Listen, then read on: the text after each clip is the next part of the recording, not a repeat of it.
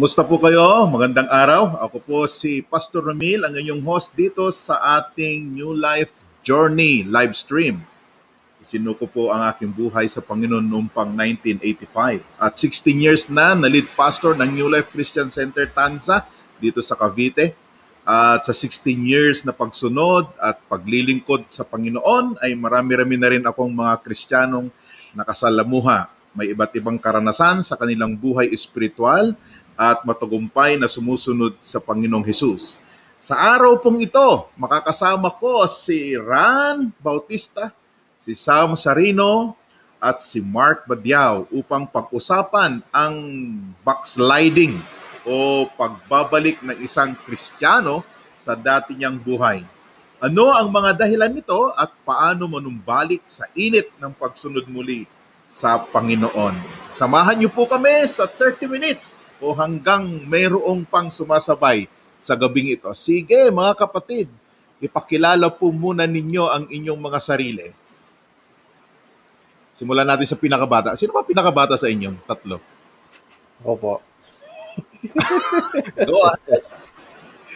Eh, ako po si Sam David Sarino. ah sa church na rin po, ah, I think last two years ago and part po ng music team. Ah, yun. Okay. Sinong sunod na pinakabata? Hindi ko alam ilang taon si Ran eh. Sige ako na muna.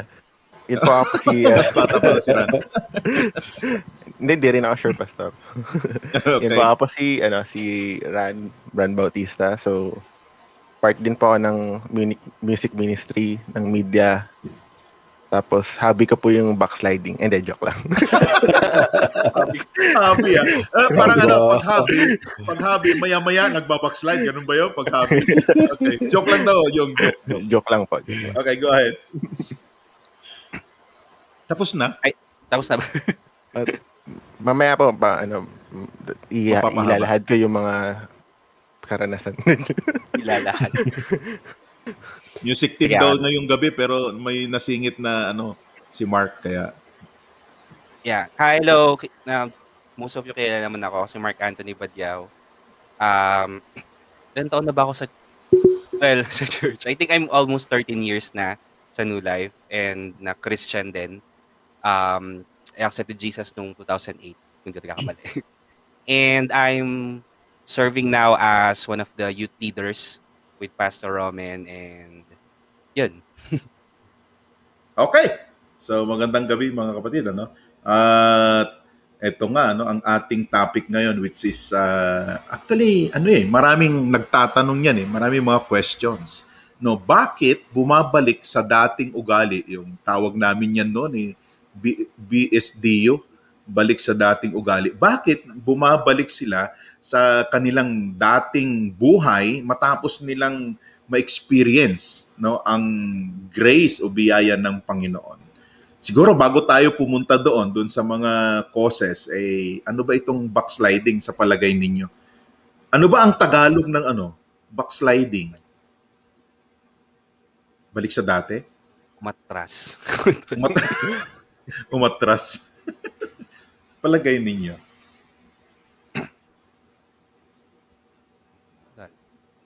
Wala yata. Ta- Hirap ba- ang baka, nag- baka Sabi talunin. Sabi talunin tayo. Google, Ah, sige, go ahead. sabi ni Google Pastor, ano daw? Pagtalikod. Pagtalikod, backslide. Wala bang front slide? Pagharap. minsan, Eh, minsan yun yung ano eh, yung ginagawa ko ay yung, yung mga dating ako pastor. Ah, Dudulas ka. Yan. Yung ba- baka nakaharap, madulas, no? Baka hindi pa nakabalik. Oo. nakaharap Eh, eh, okay ka pa lang. din pero paatras ka, umatras lo. Nag-step Sa- backward ka sa Oo. yun. Sabi ni Ian, Ian, kailan niyo si Mark Ian Moral? Sa, sabi niya sidestep. Tama po yan, tropa. Oo. Back, Shout backslide, kaya side slide. side step. Sides. A- ano yun ulit, ano, uh, Ran? Yung ano pastor, yung yung nakaharap ka pa rin sa Lord pero nag-step backward ka. Siguro pwede rin siyang ter- ano yung good na definition. Oo. Step back. Okay. backslide. Ah, ikaw ano, Mark? Siguro po sir, pwede nyo rin po siyang maihalin tulad sa kapag meron kayong paboritong brand ng kahit ano, kunyari may favorite brand kayo ng shampoo, ganyan. Oo. Kunyari, ano, tapos, um, so favorite nyo siya, tapos biglang one time, hindi nyo na siya gusto. So, Ah, so hindi nyo na ginaga So, from using yung shampoo na yon na brand na yon parang yun nga, tumalikod na kayo sa brand na yun, humanap na kayo ng iba. So, parang pwede po natin siyang mayahin tulad sa ganung scenario. parang ano, parang naumay o nagsawa na. Pwede rin. Ah, napa, ah, ik- ikaw, Sam, eh, tahimik ka. Eh, anyway, anyway, si Sam, ano, anak ng pastor yan, ha?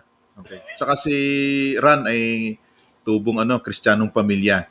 Kaya kami lang ni, ano, Mark ang ano, lumaki sa... Oh, Sam, Sam.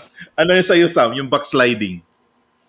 Ah, siguro yun nga rin, Pastor, backsliding is yung parang nangyari is nag-start ka lang na on fire or like na-inspired ka lang for a few weeks and then hindi siya totally nagbago. So, bumalik din siya sa dati niyang buhay.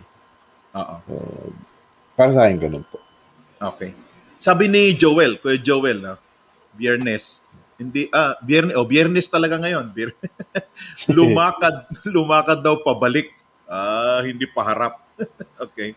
So, talagay nyo, ano pang, ah, in, in ano, in a simple, ah, simple ways na ma-define natin. Baka kasi, ah, may mga, may mga kasama tayo dito na baka nandoon na sila sa ganung punto ng buhay nila or may mga sitwasyon or may mga nakaka-encounter sila na bakit itong tao nito noon eh siya pa nagyaya sa akin sa church or siya pa ang naging dahilan para makilala ko ang Panginoong Hesus pero wala na siya ngayon. Okay? Ano sa palagay ninyo? Baka, baka kasi ba- para matulungan. Kasi meron dito, nasabi ni Ate Bilma or Kuya Raul, hindi ko alam sino gumagamit na account, lumihis sa pinag-uusapan na numbalik sa dating sama, dating sama, ano? Sama Ito kay- sama. Oo. Kay, ito kay Pastor Peter, no? Ah, hindi ko alam kung makikita ninyo dyan. Mhm. Okay. Yan. Ah, the action of relapsing into bad ways or error. Parang parang nakuha yan sa ano ha? Gu- na-google ba yan? Mr. G. May sabi mo kayo na kay Mark, relapse. Oo. relapse. Okay. Sige nga, ah, pwede ba nating ano, pag-usapan yung relapse na yan? Yeah. Relapse. So, syempre 'di ba po tayong mga Kristiyano, 'di ba? That normally ang ang pin, ang pinaka kapag nakakilala tayo sa Panginoon, syempre nalam, nalaman natin yung ah, mga will ni Lord para sa atin at alam na nagkaroon tayo ng ng sense ng mas mas magandang pagkakaalam sa paggawa ng masama at saka mabuti. Yun po yung ang alam kong pinakaunang pinakaunang bagay na na, na reveal sa atin pag naging Kristiyano tayo is yung ah, mas mas mas malinaw na pagkakaalam between yung masama at mabuti. At pag nakakilala po tayo sa Panginoon, nagsisimula tayong nagsisimula na tayong alisin yung mga masasamang bagay na alam natin na hindi kalugod-lugod sa Panginoon, di ba po? Hindi alam po natin na hindi siya gusto ni Lord. So, nag-start na rin tayong maggumawa ng mga bagay na mabuti, nag-start na tayong mag kunyari mag-church every Sunday. Yung mga bisyo dati na ginagawa natin, sinimulan nating alisin. And then so pag so so basically nagkaroon ka ng pagbabago, isa, yun ang isa sa mga pinaka fruit 'di ba po ng pag-accept kay Jesus yung change, yung pagbabago. So from from your bad ways to now since you are a new creation, you are now doing good things uh, because of the love of the Lord. And pag dumating ka po sa point na nag-backslide, and syempre maraming reasons why, I- I'm sure we're going to talk about that later. Pero pag Mm. dumating ka po sa point na nag-backslide, yun po, nangyayari po yung tinatawag na parang relapse na bumabalik ka sa dati mong gawin. Parang dati, pag Sunday, kunyari lang po to example, wala pa pinapatamaan. Kunyari dati kasi kasi normally Sunday yung, tatamaan, wala naman. hindi, normally Sunday yung mga sabong, di ba? Yung May mga Oh. kasi akong ganun eh. Dati, Pag Ah, mga, Sunday nga, oh, mga weekend ang mga activities. Apo, weekend yung mga activities, di ba? Kunyari, yung party, yung mga sabong or whatever. Normally, pag Sunday, nandun sila. Pero simula nung nakayala sila kay Lord, pag Sunday, nasa church na sila. Then, kung dumating man sila sa point na nag-backslide sila, then yon bumabalik sila sa dating gawi, kung ano yung ginagawa nila before, bago nila makilala yung si Lord. Oo. Sabi ni Ate Ann, no, dito sa ating comment section, lumingon sa dating gawi. Lumingon lang ha. okay. Sabi naman ni Ate May, ah, kala ko ba nanonood ng Korean telenovela? sabi ni Ate May, nanlamig po. Ayan. Sabi naman ni ano ni JR Alsate, sabi niya, pagbalik sa nakagawian. Yan. So, ah, sabi naman ni Jo, Jocelyn Tomas, naglaylo. Ayan. At ito matindi, sabi ni Ralph, Darrell, sabi niya 180 degree turn. Oh, yan. Pa- pa- ano sa palagay ninyo 'yan? Tama okay ah, okay ba dun sa sinabi ni ano ni Mark?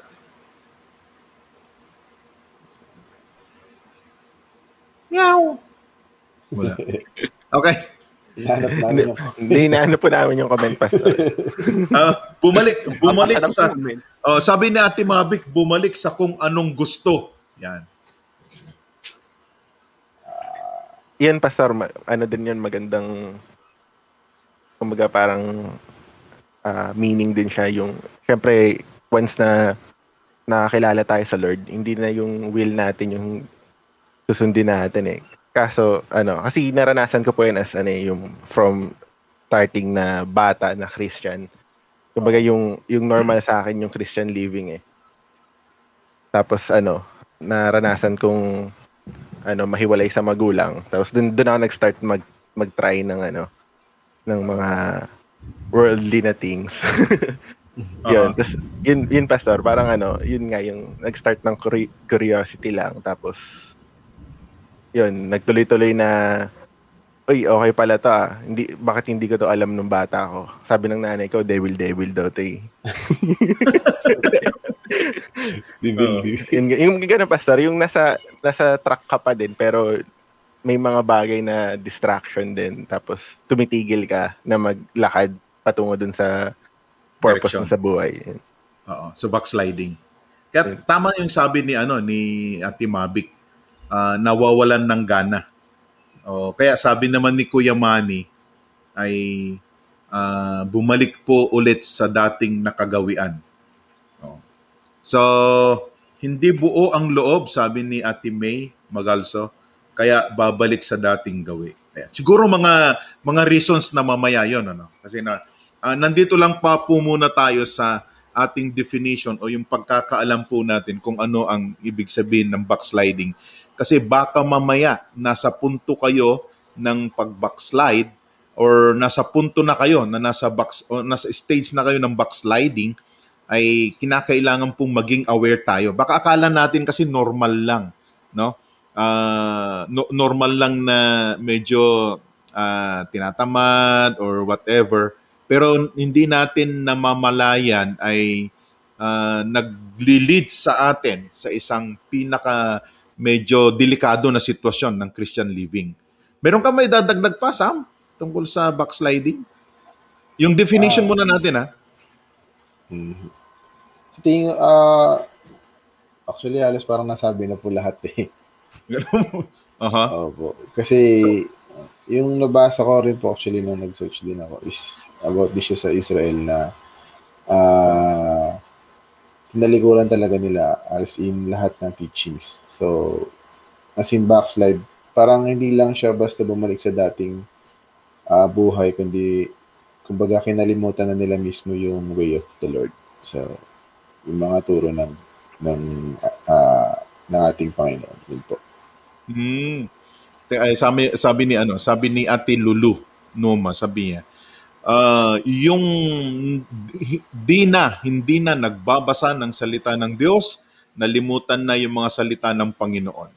Yeah. So isa sa kanilang definition yan. Kawala, sabi ni Sheila, Dulce, kawalan ng motivation na ipagpatuloy ang journey with Christ imbis na papalit o papalapit siguro ito, papalapit, papalayo naman sa Panginoon ang nangyayari. Okay, so yun yung mga uh, ilang mga bagay na definition natin. So, de- definitely nag-agree tayo na ang ang backsliding ay yung panlalamig sa init ng pagsunod natin sa Panginoon. Unti-unting lumalayo, unti-unting uh, uh, hindi na nai-enjoy yung kanyang uh, journey sa Panginoon. At kung hindi natin yan mabantayan, ay malamang ito ay magdadala sa atin sa isang sitwasyon na hindi na talaga natin makita or ma-experience or ma-enjoy yung uh, plano or even the, yung yung direction ng Panginoon sa bawat isa sa atin, no? Uh, mayroon pang isang sinabi dito ni Kuya Roland, sabi niya ang kanyang definition ng backsliding is shifting from forward mode to reverse mode. Paatras, okay? Sasakyan yung kanyang ginawa na ginawang example. Sabi naman ni Kuya Ronald, nawalan ng gana sa paglilingkod sa Diyos. Okay. Uh, sabi daw ni Google, sabi ni Ate Roda, eh, when person turn away from God to pursue their own desires. Okay, backsliding. So, yan yung ilang mga definition natin or baka mayroon pa kayong mga ilang definition sa ating mga nanonood o sa ating mga nakikinig sa atin sa gabing ito. Gusto kong tingnan naman natin yung reason Okay, ano yung mga dahilan? Bakit kaya sa palagay ninyo ay uh, nagbabackslide o nanlalamig o bumabalik sa dati? Palagay natin. Ha? Sinong ano sa inyo? Masasagot doon. The reasons why. Mga issues, mga concern. Okay? Yung pinakabata ulit. Sige, para ano, para reserve yung mga malulupit na sagot na. Uh, reasons, actually, nung na-define na yung backsliding, so na-realize ko din na yung nangyari sa akin dati is actually backsliding din.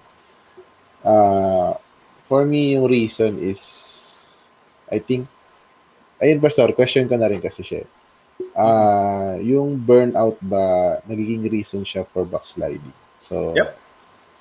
Oh. Ayun po. So, yun po yung sagot ko is, uh, reason na rin is yung yan, burnout and uh, siguro yung yung purpose kung bakit siya nagsiserve is hindi niya kumbaga walang nagre-remind or like uh, tawag dito lumalabo sa puso niya kung ano yung reason niya bakit siya nagsiserve kaya siguro nagbo-backslide burnout, ibig sabihin involved na ito, no? Kung sinasabi mo, involved na ito sa ministry. Kasi yes, uh, mayroon din kasing ano eh, hindi naman involved. So depende kung saan siya na burnout, no? Sa sa estado mo siguro ay posibleng uh, lumayo muna sa involvement niya sa ministry or involvement niya sa church dahil nga napagod. No? Okay? Meron pa ba kayo may dagdag? So burnout yung isa sa sinabi ni ano ni Sam. Yan. Ako naman po. Siguro Go. po sa akin ano yung ano yung sobrang daming ano, bawal po. Yung, yung parang sobrang kasi nga nung bata pa lang ako, bawal ka manood ng anime. Devil yan. worldly, worldly, worldly. worldly yung anime. Ba- bawal ka makinig ng secular song the shoutout sa nanay ko. uh-huh. Hindi mga ganun po yung restriction sa akin nun eh. Kumbaga parang ano sa akin po eh. Yung ang term nila ano, taboo for Christians po yung ano. Bawal manood ng sine.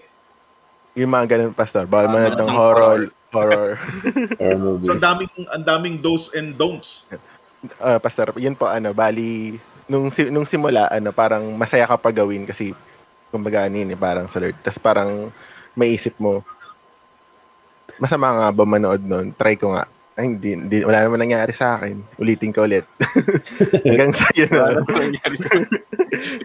yun na. Yung, kumbaga, ano, yun na yung naging way para mag-start ka na gawin yung mga, ano, yung mga bagay na gusto mong gawin. Hindi na, hindi naman basta, ano, worldly lang, pastor, yun.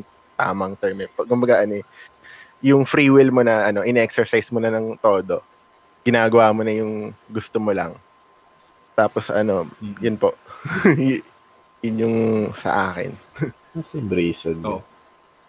Iba iba ang orientation ni ano ha ni ni Deng o ni Ran. Na iba yung orientation niya because of the uh, Christian family yung bring Mm. uh, out upbringing ano and even siguro kay kay Sam, Opo, Pastor. 'di ba? Same na same Kasi po. Oo, ah, alam alam na alam mo eh no. Kaya minsan ah, hindi mo na ma-identify backslide na ba ako o Opo. hindi naman yata eh nagba, na, nagsisimba pa naman din ako eh, no? 'Di ba? So, ano, yeah, yeah, isang reason 'yan ano. Kay ano naman kay kay Ran nga yung ang dami namang bawal. So, yung curiosity niya as a a child na lumaki sa isang Christian family, eh, posibleng yun ang nagiging dahilan. Actually, napaka-critical yun kasi hindi mo alam kung makakabalik ka o hindi. Di ba? Oo. By, Eh, by ito- the grace, Pastor, nandito naman ako eh. Okay, so kaya nga nandito ka ngayong gabi, no? Dahil ah, sabi ko, sa palagay ko to nag-backslide to noon eh. ikaw, ikaw Mark, ah, of course, ah, Sunday schooler ka din, nabanggit mo nga noon, pero hindi naman ganun ka-intentional. No? Ano, palagay mo, ano yung mga reasons? Madami akong reasons. Yan, Hindi, yan, yan. Magkakwento ako konti. Um, kasi nag, naranasan ko po talaga yun. Naranasan ko talaga mag-backslide. As in talagang, I would say na turning away from, not really from God, but I turned away from the community. From the church Ng, community. ng Christian, community ng Opo. Christians. Oo. Ng Christian So, community. so, ibig sabihin, dumating sa point na wala ka ng Kristyanong kasama, ikaw na lang. Ah, opo. Parang, O baka, ay- o baka, o baka mayroon, hindi rin nagpapakilala dahil nasa parehan kayong level. pwede rin po. Parang gano'n. Basta nasa, nasa, nasa ganun- din na backslide. ganun. Oo, oo, okay. Sige nga, pagkikwento Pero- nga yun.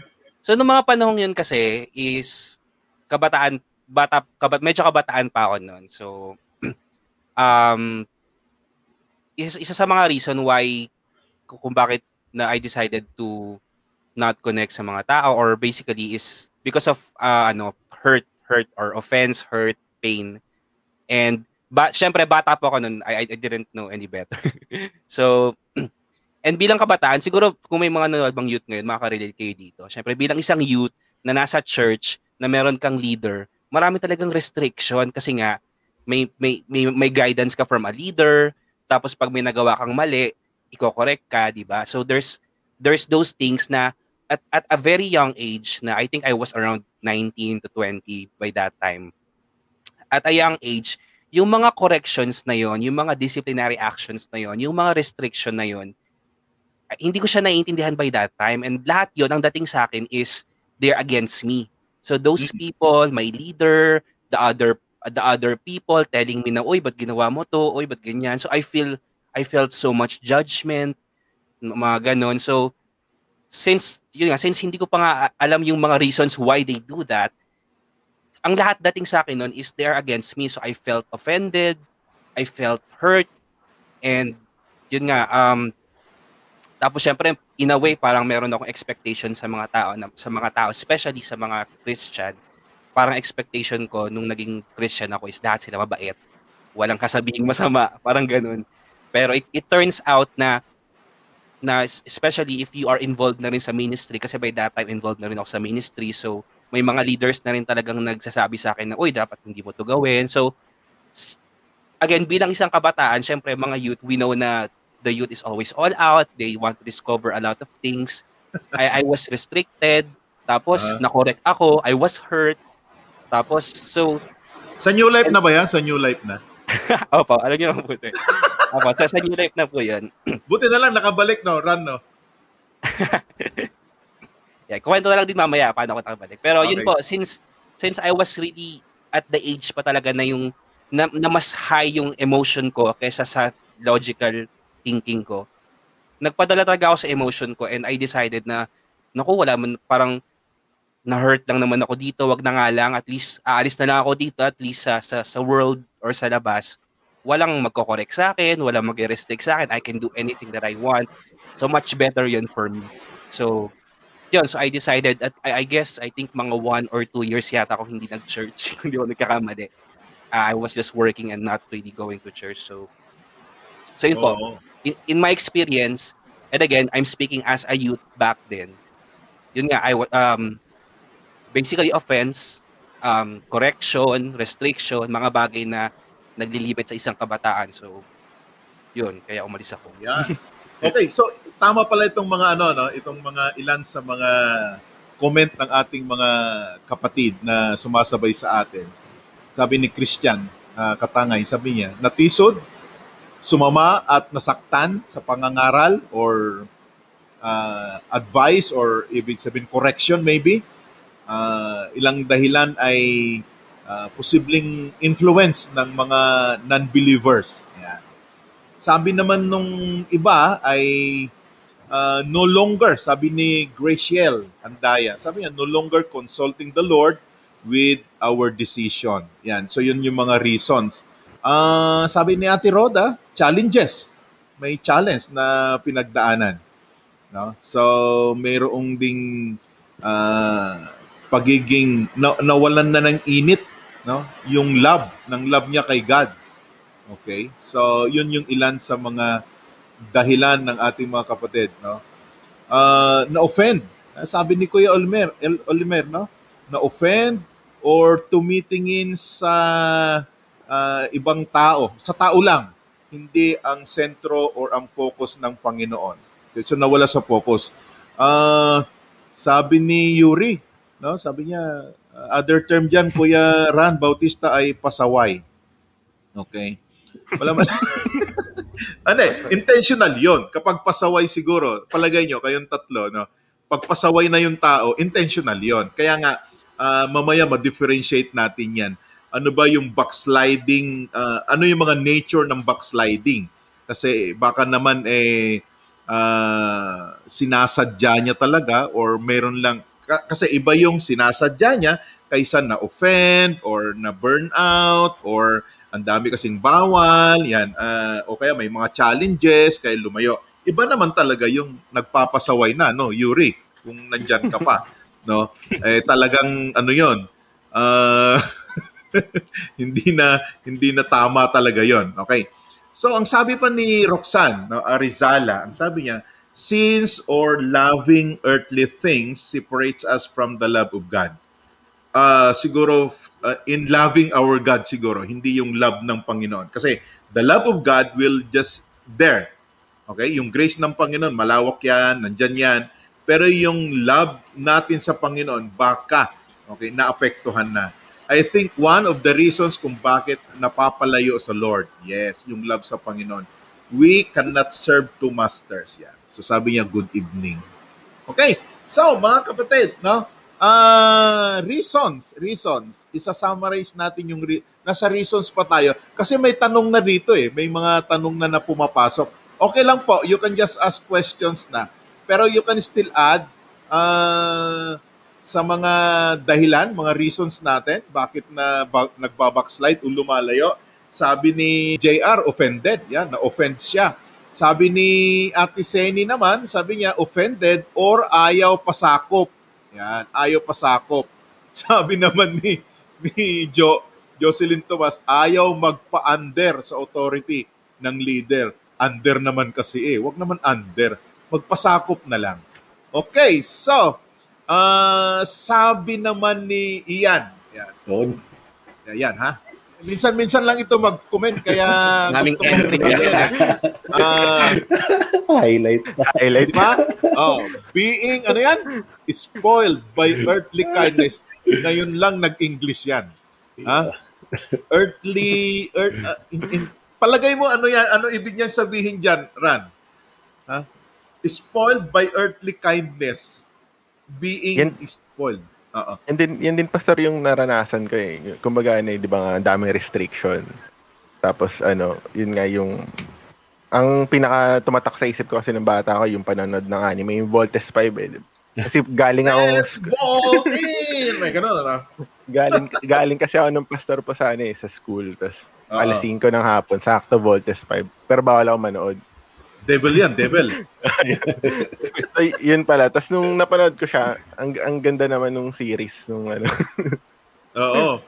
Tapos yun, parang yun yung, ano, yun yung parang pinaka-simple way na i-spoil mo yung sarili ko. Parang, okay lang yan, minsan lang naman. Tapos pag ginawa mo ulit, okay lang So- yan, minsan lang. So ano yan, in relation din doon sa sinasabi ni Mark kanina na buti pa dito, hindi mga Christian. Hindi ka sinisita. Di ba? Tama. Kasi pare-pares na kayo ng ginagawa eh. Sino ba naman maninita? Di ba? ikaw, ikaw Sam, anong ano mo doon? Ah, may naging katropa ka ba na ano na okay lang bro? Ah? Di ba? Actually, Pastor, sa akin, ah halo eh. So, kasi yung pangalan ko din, pag sinabi ko sa David, uy, biblical yun, huwag yung gagalawin yan, ganyan, ganyan. Tapos, huwag yung bibiruin yan ng ano, kasi banal yan, ginagano na. Tapos, nangyari to high school days ko. So, Oo. ah may mga ganun akong kaklase. And yung iba akong kaklase is like, hindi ka ba, ano, hindi ka ba pwedeng may maalak or like, hindi ka pa pwedeng mag-garilyo, ganyan, ganyan. So, as in, and yung doon no, nag-start yung curiosity ko. And yung kagaya din kay Kuya Ran, situation is, tanda ko pa yung isang quote. Sabi ko, actually, parents ko talaga nagsasabi sa akin na ang ano nila is, hindi ganyan ang buhay natin. O, hindi ganyan ang buhay mo kasi ano ka, ganito ka, ganyan ka, ganito. Yes. Pero naranasan ko po na ano, ah, since yun nga yung curiosity, isip ko kasi nag ano eh, sabi ko ba, ko sabihin ko na lang, nagkaroon ng time na nag-away kami ng aking parents and naglayas po ako talaga sa bahay. Sa, saan ka lumayas? Sa kapitbahay o sa lola? Ay, hindi po. Nagpunta po ako ng ano, na, nagpunta kayo na AJ. Pumunta po ako ng ano, bar. Okay. Kasi yun yung parang ano eh, ah, curious ako eh, ano ba yung nasa loob? O baga, bawal kasi eh. So, doon po ako pumunta. Eh, hindi naman po ako nag-inom. Kumbaga, nakaupo lang ako doon. Eh, uminom lang po. So, kumbaga sa part ko is, ah nakaka-apekto rin yung curiosity mo sa sa worldly things, nga, earthly kindness. Ah, sasabihin nila na, oy, okay naman to eh, wala namang problema dito. Eh, Oo. hindi ka talaga nila i-judge kasi ano sila eh, ah, nasa world sila eh. Pero, Pare-pareho kayo eh. oho. Oo. Pero kung, kumbaga sa Christian, ano eh, yung sasabihan ka sa church na akala nga natin yung nasabi ni Kuya Mark na offending, pero it's part of their love and care dun sa tao na, you know, nadadown or parang nafe-feel ng tao na na-open siya pero yung gusto lang iparating ng leaders is ah baga nakikare lang yung mga leaders. So, yun po. Oo. Iba iba kasi minsan yung wag nating ma-miss uh, quote 'yon or ma-misunderstood sa mga nanonood ngayon o nakikinig.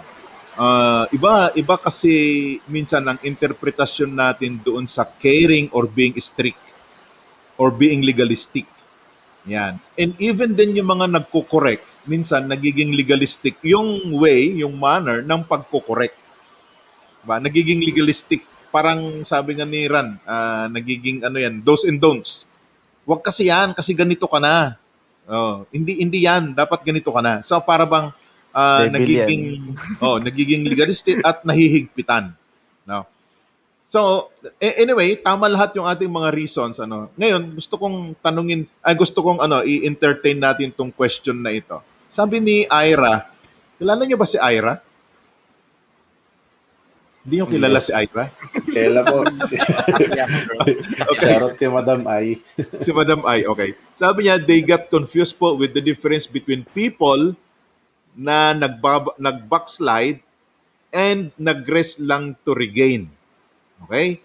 How do we clearly distinguish which is which?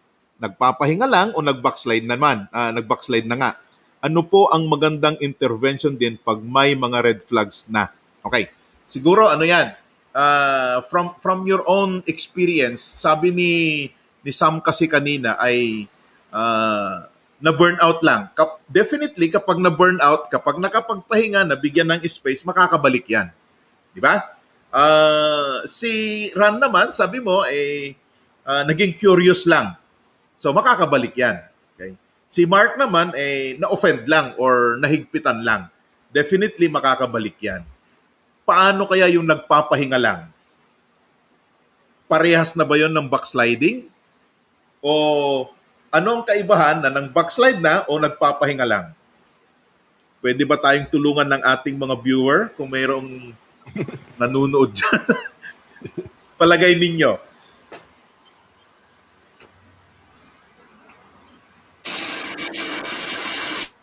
Nawala yata.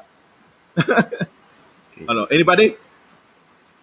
Sa amin na ba, Pastor? O magbabasa Oh, tayo ng kayo na, kayo na. Wala, walang sumagot eh. sige, sige. Siguro sa, sa akin po, ano, yung pagpapahinga, ano, depende siya sa kung paano ka nagpahinga. Hmm. Kasi may, may, ano eh, may, ano ba, hindi, hindi ka nag, ka- kasi kami, ano, Pastor, meron din panahon sa buhay namin na under kami ng isang church din. Tapos yung buong family namin, meron kaming, ah, may vision na binigay sa tatay ko, Pastor, para No. start something na hindi niya naiintindihan nung point of time na yun. Tapos, sinabi niya sa amin na magpahinga muna. Ano, ano po kasi kami, yung bali, yung mother ko po, ano siya, worship pastor din siya doon sa church. Oo. Tapos, ah, yung mga kapatid ko lahat tumutugtog din. So, sobrang sobrang active kami sa sa Church. church, nun. Pati doon sa community ng churches sa Cavite City Pastor yun. Tapos, Oo. ah, may, may point ng time na binigyan siya ng vision yung father ko. Tapos, ah, hindi niya naiintindihan. Tapos, gusto niya ano, maging, kumbaga, maging quiet para ma- ma- mas marinig yung ah, yung instruction ng Lord. Kumbaga para itigil namin yung mga ministry namin na ginagawa para mag-pray as a family kung ano talaga yung vision na binigay. So Hmm. yung time na yun, Pastor, ang ter- naging term nila ng parents ko, magpahinga muna kami sa ministry. So yun yung parang point na nagsisimba naman kami pero ah, hindi kami natugtog, hindi kami nag ah, Hindi involved. minis- Hindi involved. hindi involved sa ministries. pa. Oo, parang space muna. Space. Yun, yun, Oh. ah, meron kaming devotion pero sa community ng churches, uh, do sa community ng mga Christian, hindi po kami nag, nag hindi namin i-involve yung sarili namin. Dumista. As, as in buong pamilya, no? Abo buong family. Oo. Okay. Na, ngayon, kasi ah, siguro ang, ang al- alam mo sa sarili mo if you're just resting. And of course, kapag ikaw ay involved sa isang ministry, you need to uh, communicate, be transparent with your leaders para hindi ka mahusgahang mag-backslide na. Yun po. No? oh, mahuhusgahan ka talaga. No? Lalo na sa lumang lumang kaisipan. No? Ah, wala na yan, backslider na yan, bumalik na yan sa dating buhay. Ga- Ganon usually kaagad eh, no? So you you need to ano, you need to communicate if you are involved. Okay? So kapag naman nag-backslide talaga, of course doon sa sinasabi natin kanina, mayroong ano eh, mayroong level kasi yan eh. Mayroong by ano lang, by ang ang backsliding niya or actually sa akin by heart lang may mga taong by heart lang eh. Anong ibig sabihin nun? Tinatamad lang, napagod lang, no? Pero totally hindi na na detach. Okay? Hindi na relapse, no? Ang pinaka matinding concern ay yung ano, yung talagang intentional. No? Talagang intentional choosing okay, doon sa talagang pinili niya yung sinful pleasures. Okay? Yan ang pinaka sabi ko nga eh delikado. Kasi posibleng hindi ka na makikinig at posibleng i-detach mo ang sarili mo sa Christian community. Okay? Ma, ma ano 'yon, medyo critical 'yon. Okay. So, mayroong question dito. Gusto na nating itong entertain tong question kasi later on pag-uusapan naman natin paano ba bumalik? Paano ba nanumbalik yung sigla? Okay. Ang sabi ni ni Mayan uh, Magalsong sabi niya, paano po kung nahinto lang pero willing namang ipagpatuloy di lang nagagawa o kulang po ng lakas ng loob? Yan. Paano ba nakabalik? Palagay ko ito, eh, paano na nakabalik? Okay? Na-freeze yata yung aking mga kapatid. Lakas ka ng ulan. Lakas ng ulan. So, Oo, dito, lakas. Okay. Hindi pa pala hindi pala kami sure pastor kung nakabalik na kami. Ayan, nakabalik. Hindi, nakabalik yung internet o nakabalik na kayo sa Panginoon. Ang masasabi mo lang na nakabalik ka na sa Panginoon kung meron kang excitement, okay? Excitement sa community of believers to join. Yon. And then, yun mo sa akin ha, yun muna ang pinakaunang tingnan po ninyo na nakaalam mong nagpahinga ka lang kung hindi nawala yung excitement. Ibig sabihin, kapag may gathering, you're still there. Okay? Uh, mayroon kasing na-stumble or natisod na just for a while makaka-recover din. Ang pinaka-problema dyan ay yung talagang totally ayaw na niyang ma-involve or ayaw na niyang i-connect yung sarili or ayaw niyang i-attach yung sarili niya sa community of believers. Mas nai-enjoy na lang, yung sabi ni Mark kanina, mas nai-enjoy na niya yung uh, company ng mga non-believers. Yon. So, sabi ni ano ni yung question ni Mayan eh uh, nawalan lang ng lakas ng loob. Siguro ang advice natin diyan ay try to connect with one person, not with group muna. One person lang muna i-connect mo yung sarili mo with this one person. Kung ito ay sa church, you connect yung sarili mo sa isang tao na kung saan ay maka, mal, uh, alam mo na maka, matutulungan kanyang makarecover or makabalik kasi lakas lang ng loob naman yung kulang niya eh. Baka nahihiya lang or baka ibang church yung napuntahan na niya. Okay. So I think that's the uh, main Pastor, reason. may, may entry Yes. ako doon. Yeah, go ahead. So, kasi syempre nanggaling ako dun eh. Nanggaling ako sa, sa walang lakas ng loob bumalik sa church. I've been there. To the point na kinukwento, na, sinabi ko nga last journey, na kapag dadaan ako sa church, doon sa kabilang kalsada, para wala akong makitang ka churchmate kasi nahihiya akong pumunta, magpakita, na yan, na, na wala akong lakas ng loob. Pero, nung nag, nag, nagkaroon ako ng start ng desire, so, so nung during that time, I'm still in that process of backsliding, pero I have the desire to go back pero I also don't have the, wala rin akong lakas ng loob, plus nahihiya rin ako. So, well, ver- ver- ang pinakauna kong ginawa syempre is, is nag-pray ako kay, kay Lord. Yun, I, I mean, I, I ask God, paano ba, paano bang gagawin ko para mak- Kasi nahihiya talaga ako sa mga tao sa church, ayoko magpakita kasi tagal kong nawala. Tapos, parang feeling ko, hindi na ako karapat dapat bumalik. Parang gano'n, may mga gano'n na akong feeling, nakakahiya na talagang mamaya makita pa ako. Minsan nga, dati nga, ayoko kahit, kunyari sa grocery, may makita akong taga-church, ayoko, nalilipat din ako ng lane. Basta wala akong makita, ayokong pakita kahit kanino. Grabe yun. so Oo. talaga ang hirap. So, nung nag-decide akong bumalik sa church, so, I guess one of the reasons, medyo spiritual, pero one of the real reasons talaga is I really prayed about it, na God, um, I, I want to go back, pero hindi ko alam kung paano, hindi ko alam gagawin. So I just, you know, I prayed about it kay God, na magkaroon din ako ng lakas ng loob. So, nagkaroon naman ako ng lakas ng loob and I went there. Uh, I remember nung first time ko ulit umaten sa church na wala akong tinitig ng tao sa mata. Basta dire-diretso lang ako doon, nag-worship, tapos when na- Nakasombrero, nakasombrero, no? Oo, okay, nakasombrero, tapos when titig ng tao sa mata. Pero, that's that's true, Pastor. Connect your, yourself with at least one person. At least baka Mm. meron ka dong common friend. Ganon. Pero in, in my experience naman, and siguro encouragement ko rin to sa lahat ng mga nasa church, leaders alike or at- attenders or anyone na nasa church. Um, connect with people din. Kasi I remember that time, kaya rin ako nagkaroon ng lakas ng loob is simply because of the ushers na kakamayan ka, mag-smile pa din. Um, may mga, syempre, may mga kilala naman ako doon, like, like Pastor Romel or Pastor Roman, kakamustahin ka. So, in a way, I felt welcome ulit. So, I guess, nagkaroon lang talaga ako ng lakas ng loob to go there. At least yung just one decision to enter the church, that will change your life na eh. Kasi, the, the, the, church, the church naman, in my experience, and in new life in, uh, specifically, they, they, they will connect with you. So, ask God for strength, at least the strength to to enter the church, and then, you know, um, He will just do wonders. Mm. Medyo spiritual, pero it's true in my experience. Yan. Ah, sabi ni balikan natin yung tanong ni ano, Sam ni Madam Ai. ni Madam Ira.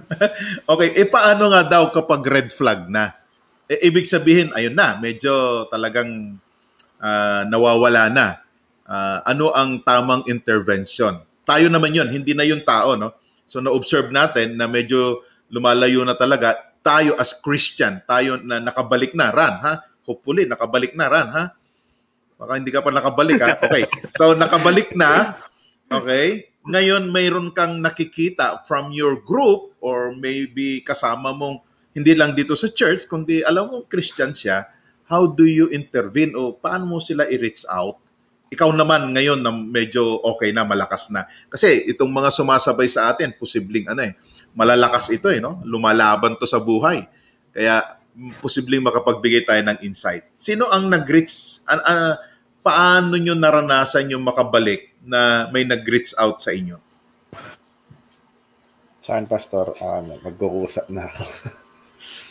Pag- And, Ah, s- o- okay. Ano, Sam?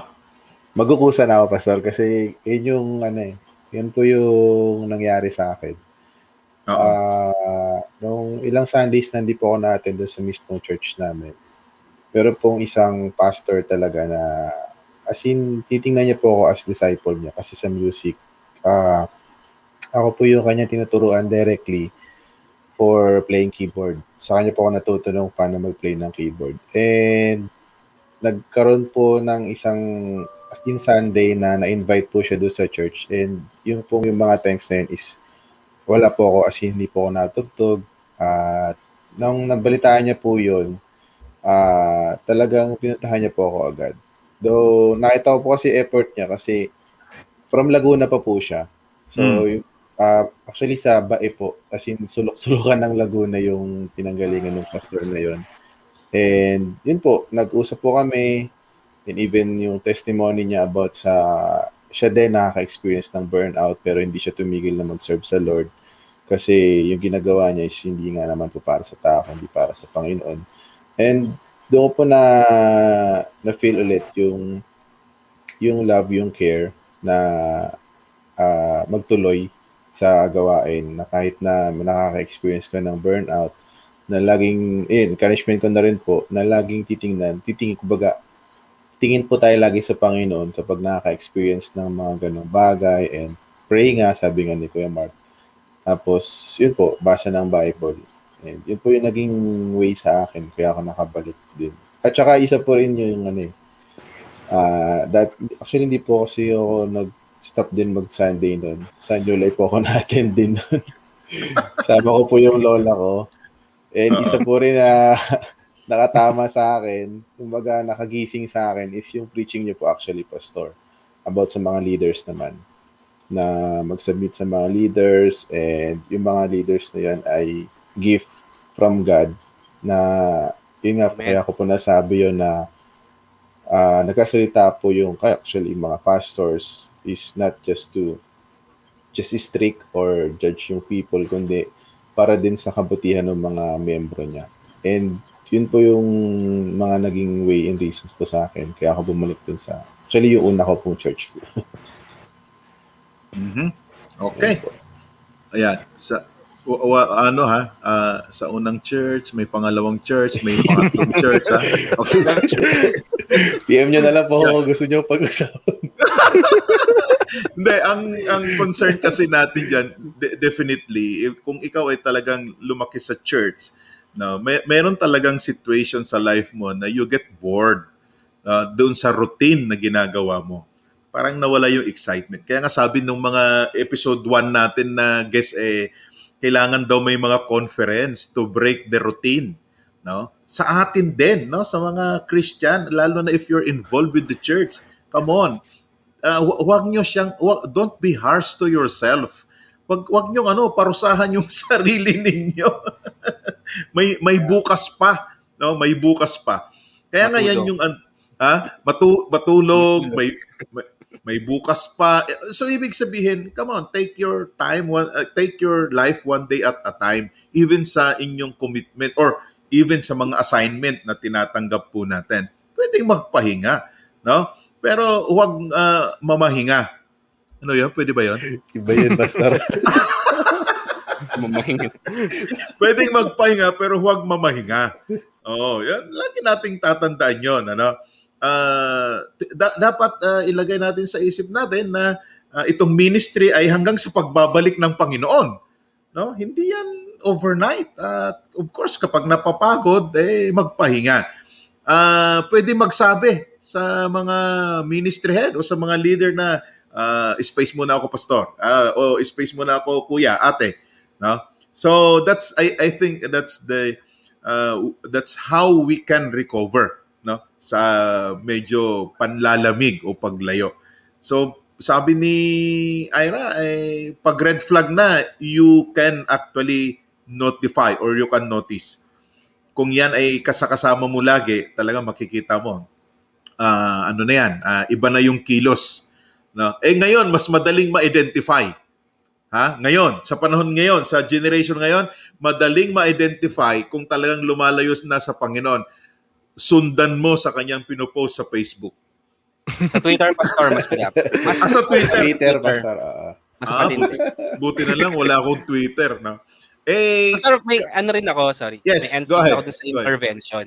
oo. Kasi, isa ako sa mga yung, I really feel broken-hearted kapag yung meron, meron friend or let's say kapatid tayo na, you know, we know na medyo lumalayo. And Hmm. feeling ko, laging kailangan meron akong gawin. Um, I guess one of the things when it comes kapag may nakita kang talagang red flag is, first of all, one of the things na tinuturo sa akin lagi ni Pastor Roman is, uh, parang I'm, I'm not the savior of the world. Pero, um, one of the things na I would suggest is still keep the connection kasi we we really can't control how people uh, how people how people will feel how how they will react kasi they're a different person. You are two different person you cannot control that. And we don't know yung yung timeline ng healing timeline ng ng pagpapahinga. Di natin alam. Si si Lord lang ang nakakaalam ng lahat ng yon pero one thing is just really keep that connection. Kasi you'll never know na one day baka mag-PM sa'yo yan na na bro sis uh, I need your help or I, I want to go back but nahihiya ako. So um pag may nakita ka ng red flag syempre you, will try your best pray about it ask God for for wisdom. Pero one thing is just really keep that connection. Kahit na hindi mo na siya nakikita sa sa church or hindi siya or hindi siya kumo-connect sa'yo still keep that connection. You, and the ano may that connection you'll never know what it can what, what it will do in the next few years. Di ba? Kasi I've experienced that may and I know lahat tayo from time to time may mga friends tayo na nawala sa church for some time pero because of your connection with them they were able to go back because of that Yeah. connection so At, at wag paringgan sa Facebook. ha? Oo. Wag, wag magparinig, wag mag-forward or mag-repost na mga post, mga ganon. Dati malaka, da, ikaw pa, parang ganon, no? Eh, ikaw pa Wag nauna itag. sa akin. Wag, wag itag. wag. Oo. Kasi ang, ang isang taong alam niyang nanlalamig siya by heart, nagbabackslide siya in heart, alam niya yon. Okay, tandaan natin yon. Alam niya po yon. Alam niya kung siya ay nanlalamig sa Panginoon. Ibig sabihin, hindi mo siya kinakailangang i-condemn, hindi mo siya kinakailangang sigawan o i-judge, hindi mo siya kinakailangang ah, ano to, yung ah, sitahin. Okay? Alam niya yon. Ang isang taong nagbabackslide in heart ay ah, alam niya kung l- unti-unti na siyang lumalayo sa Panginoon. Okay? Anyway, mga kapatid, nako, mag-isang oras na tayo, ano. Ah, mayroon ako ito lang siguro, isa-summarize lang natin. Ano. I hope na nakatulong po ito. At come on, mga kapatid, ang gaganda ng inyong mga comment, mag-backread po kayo kung ngayon kapapasok nyo pa lang, matatapos na po kami. Uh, we're talking about backsliding sa isang mananampalataya. Hindi ho magkakaroon ng backsliding ang hindi mananampalataya ang Christian lamang ang pwedeng mag-backslide. Okay? Ibig sabihin, they have an encounter with Jesus. Now, so, isa-summarize lang natin, sabi ng isang libro ni, ng Pilgrim's Progress ni John Bunyan, matagal na na libro na ito. No? Kaya yung pagkasulat talagang Old English pa eh. ang isa sa dahilan actually ng pag-backslide, kinakailangan muna nating malaman yun before we can recover. Ang isang dahilan talaga eh, na, na may nabasa ko kanina, nag-comment dito, I think that was Kuya Arnel, no? yung conscience lang ang na-awaken doon sa kanilang encounter with Jesus. Okay? Yung konsensya lang. Hindi yung kanilang, wala, wala talagang change ng mind. Hindi, hindi na change ang kanyang pananaw, ang kanyang pagtingin. Okay? Na natakot lang siya na baka mapunta siya sa impyerno. Okay. Pangalawa ay uh, na-overwhelm siya sa uh, o pagkatakot sa tao. No? Natakot siya sa tao kaya nag-backslide siya. Ibig sabihin, baka nga mayroong mga bagay na hindi niya uh, kayang tanggapin sa sarili niya. Okay? Another thing is pride. Yeah, yung yabang, yung pag pagiging mataas. No, ayaw niyang harapin na mayroon siyang problema or ayaw niyang harapin na siya ay nanlalamig na lumalayo na sa Panginoon. And finally, of course, ay yung uh, takot siyang harapin yung kanyang guilt, kaya tuluyan ng lumalayo. Yung sinabi ko kaninang, meron tayong, minsan tayo ay nanlalamig in our hearts, in our Bible reading, in our uh, in our prayer, no? Parang tinatamad tayo o, o kaya medyo iba na yung nagiging priority natin. Kaya pa po yung makarecover.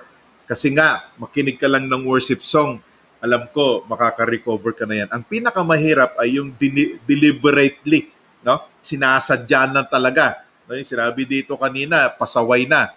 No? Mahirap po yon Mahirap po yung makarecover kasi nga, choice na niya yon Choice na. Not unless na meron siya ulit matinding encounter sa Panginoon. Okay. Ngayon, meron pa tayong uh, uh, mga ilang mga makikita dito na uh, sabi ni Ate Adora sa kanyang comment, kapag weak ang foundation of faith, people tend to look at seniors, leaders, elders, pastors as their basis of Christianity. Okay? So, sa madaling salita, sabi niya, things here, two things here, sabi niya, all Christians, not only leaders, are accountable to daily transformation ng kanilang Christ-like character new Christians are looking up to us as their role model. Tama yon. No? When we are subject to backsliding or the enemy's target to go back to the old other side, know that the Holy Spirit does not keep quiet. We just need to be keen in hearing His voice and obeying Him. Yan. So, mga kapatid, maraming salamat ano, sa inyong pagsabay. Ito, pinakahuli, kung kayo ay meron ng tendency na manlamig sa Panginoon, basahin ninyo ang Luke 15:11 to 32. Yan yung prodigal son.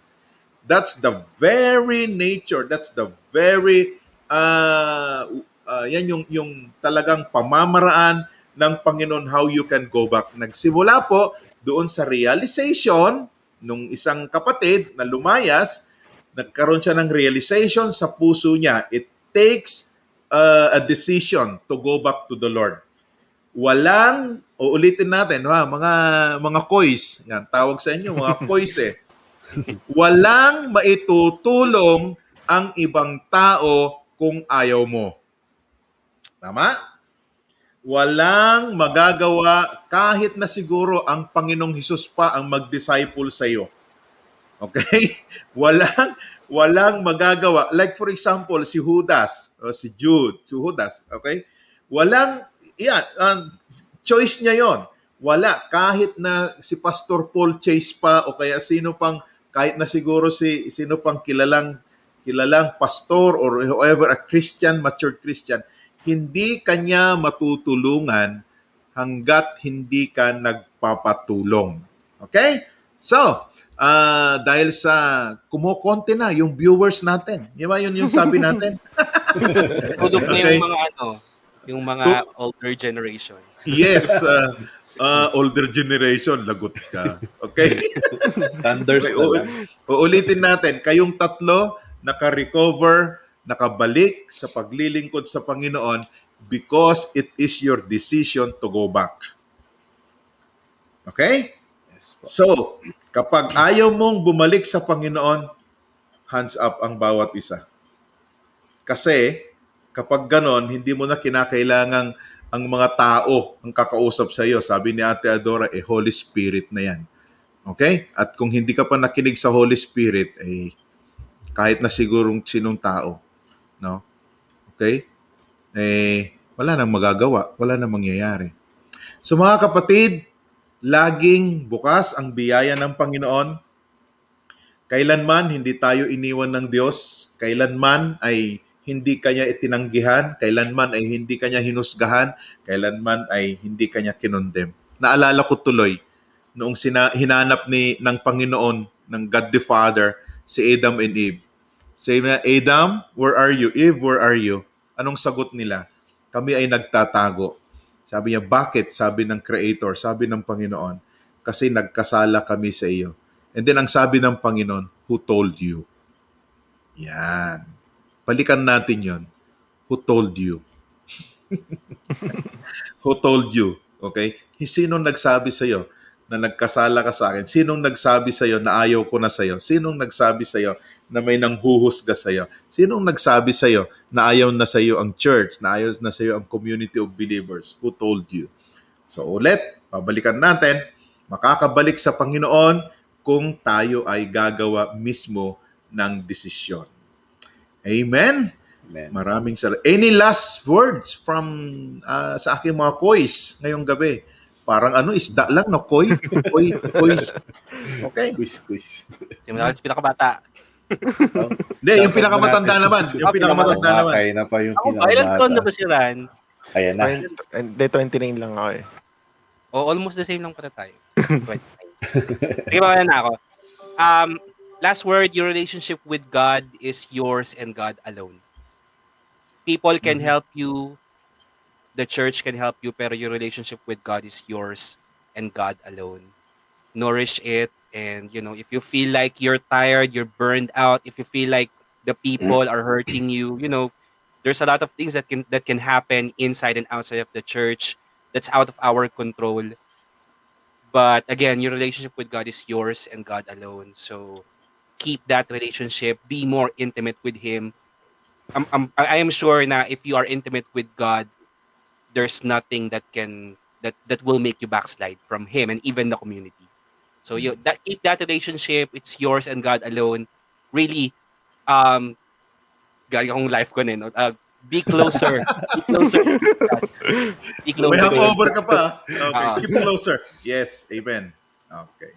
Yes, another, Kuya Ran. NLBC Ah, yun. ku- kung yun, kung nakaramdam tayo ng ano ng panlalamig sa Lord or nahihiya tayo na bumalik sa Lord. Ah remember lang na always remember na ah, pinadali niya na yung proseso para sa atin. Nung ah, nung tinanggap natin siya dahil nag-sacrifice siya sa cross. Tinacrifice siya ng God the Father sa cross.